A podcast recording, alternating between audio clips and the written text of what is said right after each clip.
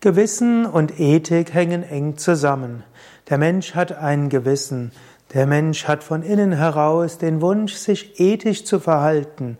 Vom Herzen her will der Mensch sich verbunden fühlen. Der Mensch will vom Herzen her Liebe spüren. Der Mensch will aus Einheit heraus handeln, will für die Einheit heraus handeln. Das ist irgendwo ganz tief im Menschen angelegt. Und wenn du nicht deinem Gewissen gemäß folgst, wenn du nicht deinem Herzen folgst, dann hast du ein schlechtes Gewissen. Es gibt so viele Begründungen, warum der Mensch ein ethisches Wesen ist.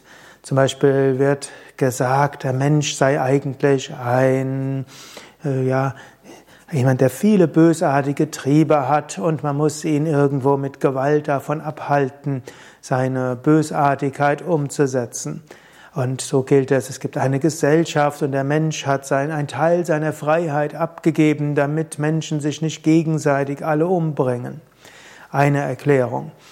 Also Gesellschaftsvertrag äh, irgendwo ist eine der Philosophien der Aufklärung. Thomas Hobbes hat da zum Beispiel drüber gesprochen in seinem Werk über Leviathan.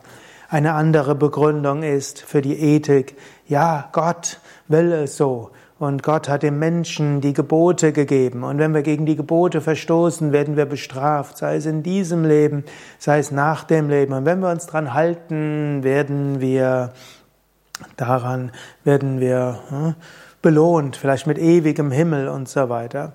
Es gibt die andere Begründung und die ist eigentlich ganz interessant. Aristoteles hat so gesagt, für in seiner nikomachischen Ethik, also im Werk über Ethik, hat er so gesagt, der Mensch zum guten Leben, guten und glücklichen Leben braucht es auch eine Ethik.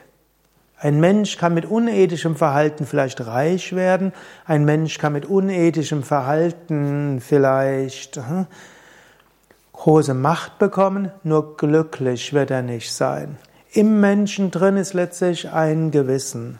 Im Menschen drin ist letztlich auch Liebe in verschiedenen Aspekten.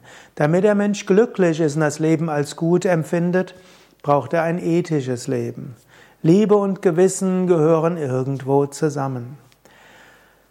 Genauso auch die modernen Evolutionsbiologen. Sie sagen auch, der Mensch ist letztlich getrimmt auf Kooperation.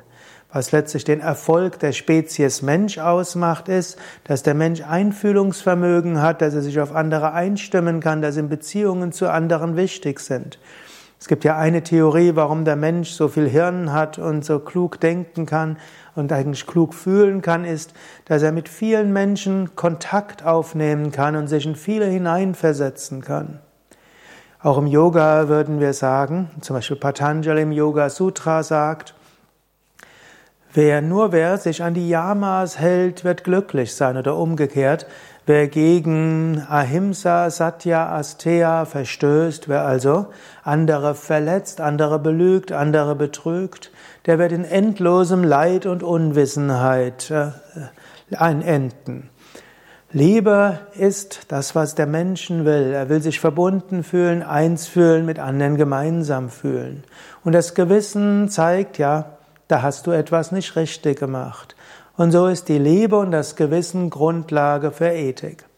Natürlich, alles im Menschen, was funktioniert, kann auch falsch funktionieren.